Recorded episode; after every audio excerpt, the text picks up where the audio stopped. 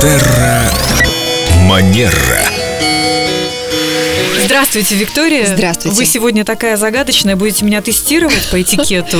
Да, Елена, расскажите мне, пожалуйста, как эм, быстро вы начинаете разговор с другими людьми, насколько вам это комфортно и легко, когда вы находитесь абсолютно в новом пространстве и в незнакомой компании? Наверное, не очень легко. Я не совсем светский человек. Да, я бываю на светских мероприятиях, я могу поддержать беседу, но если люди совсем новые, то внедриться в беседу с монологом о погоде мне не так легко. Мгм. А вот если в Сапсане путешествуете из Петербурга в Москву и рядом с вами э, обаятельный сосед, то как вы предпочтете провести 4 часа? Целее буду, если я уткнусь в книжку. Интересно.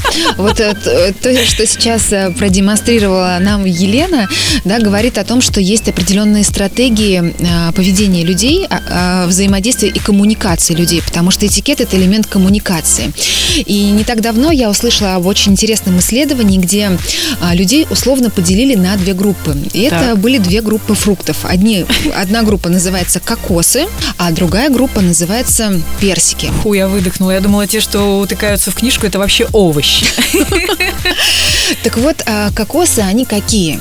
Они твердые снаружи, но мягкие внутри. А Эх. какие персики?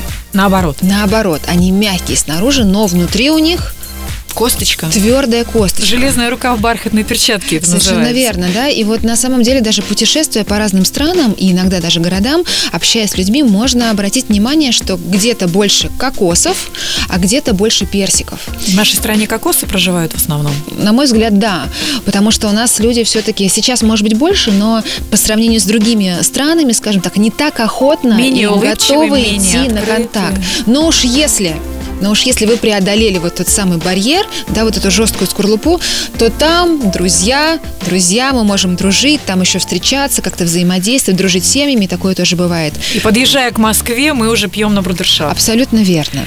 Да, а есть, э, например, вот э, как будут вести себя персики. Они будут очень любезны, они будут спрашивать, как ваши дела, как вы поживаете у, у соседей, там, во дворе, у продавцов. Это итальянские мужчины. Но при этом ничего больше. То есть это просто вот такая вежливость, улыбчивость, да, где-то такой сервис, где вы заходите и просто для вас все, что можно и даже больше, но при этом это вот все-таки такой, э, ну, это такой формальный жест. А может кем вы себя видите? Каким фруктом? а Вы знаете, в зависимости от ситуации так и так. Ну, Ясно. наверное, все-таки ближе к кокосам. А вы, Елена? Если человек делает первый шаг, я охотно откликнусь, поддержу беседу, но первой начать ее мне не всегда ловко, легко и м, так естественно это получается. Предлагаю как-нибудь в одном из наших выпусков поговорить о том, как можно натренировать в себе этот навык светской беседы, который на самом деле может быть нам во многих ситуациях очень полезен. С нами была светская львица Виктория. Спасибо, Виктория! До новых встреч!